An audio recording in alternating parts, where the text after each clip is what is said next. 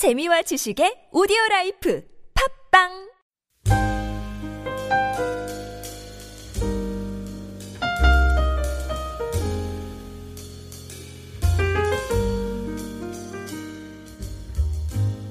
어, 우리는 어제부터 요엘서의 말씀을 보고 있습니다. 지금 우리가 보고 있는 선지서, 특별히 이 소선지서는 하나님의 중요한 메시지를 우리에게, 우리에게 전하고 있습니다.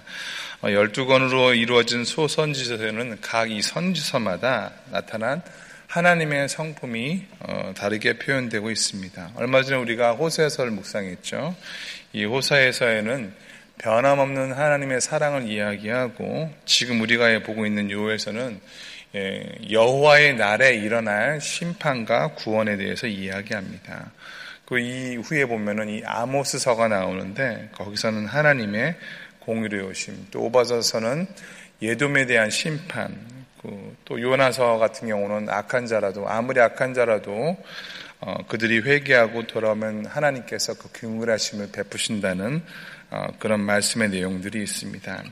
또 이전에 우리가 스가랴서나 또 학계서나 다 봤지만은 그 내용들의 그 전체적인 것들은 어, 하나님께서 선지자들 통해서 말씀하신다는 것입니다. 무엇을 말씀하십니까? 하나님의 백성들이여 돌아오라. 하나님 앞에 돌아오라. 이렇게 말씀하고 있다는 것입니다. 이 세상에서 점을 보는 사람들은 이렇게 사람의 운명이 태어날 때부터 정해져 있다고 믿고 있습니다. 그래서 제 아무리 애써도 자기의 정해진 운명이 바뀌지 않는다고 이야기합니다. 그래서 결정론적 운명이라고 그러죠. 이 점쟁이들 말하는 것. 근데 우리가 보고 있는 하나님의 백성들 그리고 하나 선지자가 말하는 예언은 이 결정론적 예언 그 예정론과는 완전히 다른 내용입니다. 이들은 정해진 운명, 퓨처를 말하는 것이 아니라 하나님의 비전, 꿈을 말하기 때문에 어, 그 내용이 뭐 앞으로 이렇게 되겠지, 뭐 내용이 미래를 예언하는 그런 것이 아니라 그런 내용이 아닙니다. 예언서의 내용은 미래의 내용을 예언하기보다는 너희들이 하나님 앞에서 선택하라, 선택하고 회개하고 돌아오라. 그럼 하나님께서 너희들을 살리시고 어, 너희들과 함께 하실 것이라는 중요한 메시지가 있다는 것입니다. 결국 인생은 정해진 것이 아니라 하나님의 뜻에 따라서 언제라도 바뀔 수 있다는 것입니다. 그래서 예언서는 그 내용이 조금 아프지만 우리에게 멸망의 길을 돌이켜서 회개하고 하나님께 돌아오라는 메시지를 가지고 있습니다. 이 요엘서의 말씀이 바로 그런 내용입니다. 어제 읽었던 말씀을 보게 되면 메뚜기 재앙으로 황폐해질 유다의 땅에 대해서 유엘 선지자가 이야기합니다. 1장 4절에 팥중이가 남긴 것을 메뚜기가 먹고 메뚜기가 남긴 것을 느치가 먹고 느치가 남긴 것을 황충이 먹었도다라고 말씀하고 있는데 뭐이 팥중이, 메뚜기, 느치, 뭐 황충 다 똑같은 메뚜기입니다. 이것이 뭐 다른 네 종류의 메뚜기가 될 수도 있고 아니면 메뚜기가 성장하는 과정에 적은 것일 수도 있습니다. 하지만 한 가지 확실한 것이 있다면 이 메뚜기 때로 인하여 이스라엘의 땅이 완전히 황폐해질 것이라는 것입니다. 이 메뚜기의 재앙은 이스라엘 백성들이 애굽을 탈출했었을 때 내렸던 재앙 중의 하나였기 때문에 이 유다 사람들과 이스라엘 백성들은 너무나 이 재앙에 대해서 잘 알고 있었습니다. 근데 이 메뚜기의 재앙이 실제로 메뚜기가 와서 모든 양식을 다 갉아먹는 재앙일 수도 있고 아니면 이방인의 침략이 될 수도 있고 또 하나님의 징계에 대한 상징일 수도 있습니다. 그런데 오늘 말씀을 통해서 우리에게 하나님께서 가르쳐 주는 두 가지가 있습니다. 첫 번째는 이러한 재앙이 닥쳤을 때 어떻게 우리가 그것을 대처하고 극복할 수 있느냐 하는 것과 또 조금 무거운 주제이긴 하지만 온전한 회개가 우리를 회복시킨다는 것입니다. 어, 오늘 우리가 감사절 이렇게 예배 이제 감사 이렇게 해야 되고 뭐 추수감사 이렇게 땡스기빙 다음 날인데 이게 좀 맞지는 않지만은 사실 우리가 이런 감사를 온전히 감사되게 하기 위해서는 이런 회개나 우리 안에 회복의 과정을 통해서 우리가 온전한 감사와 또또 우리 안에 온전한 신앙이 이루어진다고 믿습니다.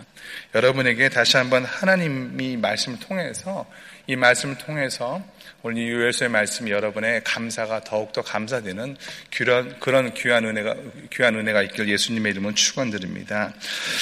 첫 번째, 요엘 선지자는 재앙을 극복하는 방법을 이렇게 말을 합니다. 우리 요엘서 1장 13절과 14절의 말씀을 같이 읽겠습니다. 13절과 14절입니다. 같이 읽겠습니다. 시작.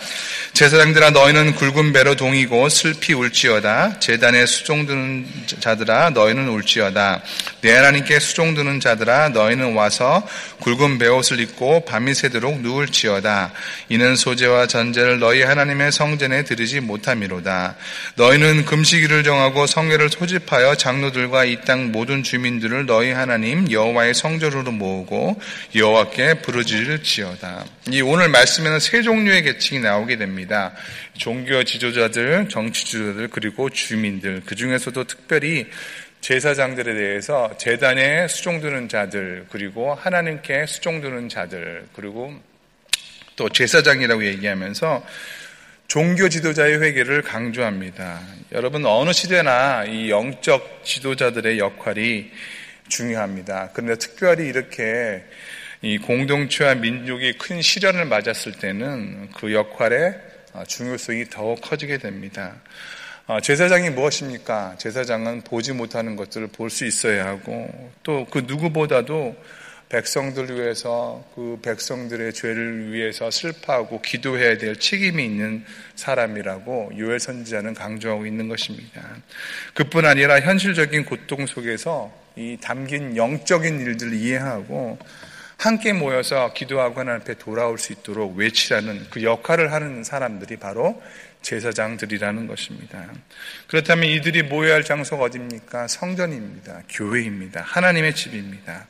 그곳에서 모여서 뭐라고 합니까? 금식일을 정하고 성회를 모여서 하나님께 부르짖으라는 것입니다.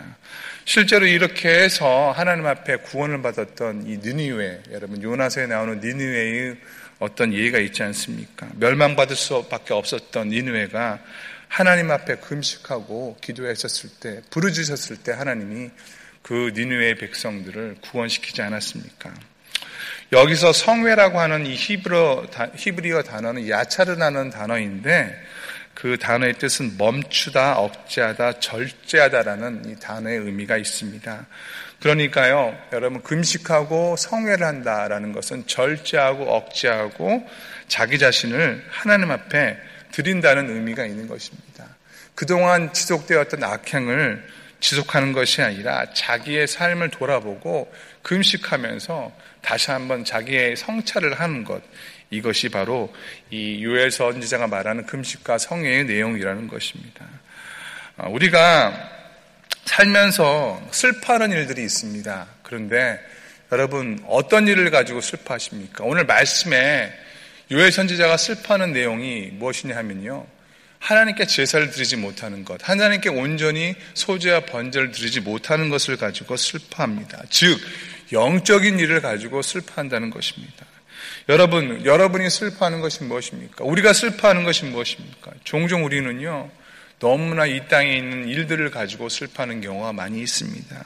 자녀들에 대한 걱정, 뭐 사업이나 개인적인 건강의 문제들, 신분의 문제들, 물론 이것을 가지고 슬퍼하는 것이 잘못됐다는 것이 아닙니다. 이런 현실적인 문제들이 사실 우리에게 슬프게 다가오고 어떻게 보면은 우리의 마음을 무겁게 할 때가 많이 있다는 것입니다.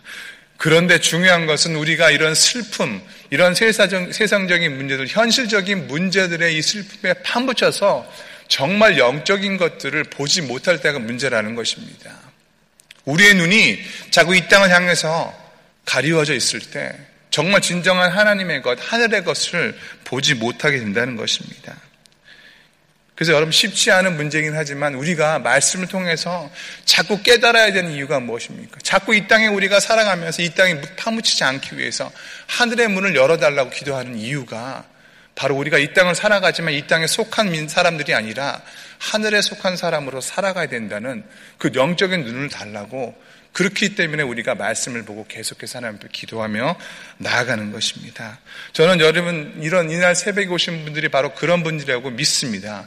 하나님 앞에서 기도하시고 하나님 앞에 나아가서 영적인 눈을 달라고 기도할 때 하나님께서 여러분 가운데 함께 하실 줄 믿습니다. 여러분 영적인 삶은요 하루아침에 이루어지지 않습니다. 절대로 여러분 우리가 영적인 것을 달라고 해서 그날을 되는 것이 아니라 계속 지속해서 해야 되고요. 그것이 어떻게 보면은 우리가 이루어지지 않았다고 생각할 그때 하나님께서 오히려 이루어주는 그런 은혜가 있을 때가 많이 있습니다. 계속해서 지속적으로 기도하고 준비해야 된다는 것입니다. 두 번째 유에서에서 말하고 있는 것이 무엇입니까? 우리 15절과 16절의 말씀을 같이 읽겠습니다. 15절과 16절입니다. 시작. 슬프다 그날이야 여호와의 날이 가까웠나니 곧 멸망같이 전능자에게로부터 이르리이다. 먹을 것이 우리 눈앞에 끊어지지 아니하였느냐? 기쁨과 즐거움이 우리 하나님의 성전에서 끊어지지 아니하느냐? 이제 유엘 선지자는 여호와의 날이 가까웠다라는 표현을 사용합니다. 여러분 여호와의 날 여러분 많이 들어보셨을 것입니다. The day of the Lord. 이사야서에서 처음 얘기하고요.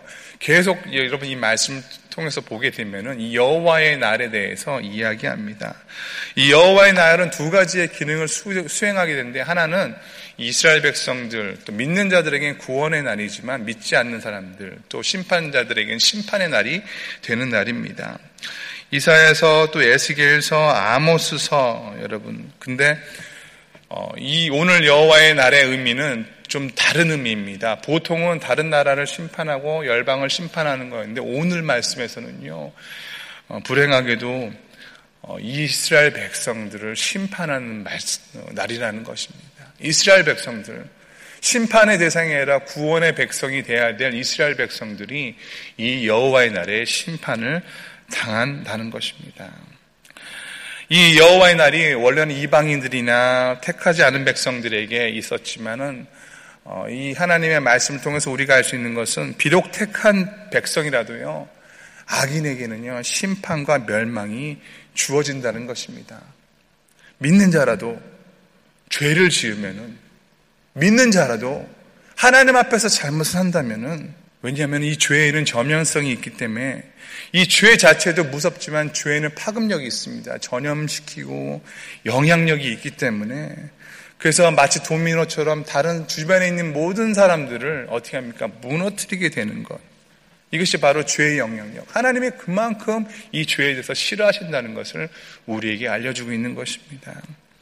여러분, 이런 죄가 시간이 지난다고 없어질까요? 절대 그렇지 않습니다. 회개해야 없어집니다. 죄는 우리가 다른 업적과 공로를 쌓는다고 없어지는 것이 아닙니다. 헌금 많이 낸다고 내가 죄를 많이 지었으니까 헌금을 많이 내고 어떤 좋은 일을 한다고 해서 죄가 없어지는 것이 아니라는 것입니다. 죄는 회개해야 없어진다는 것입니다.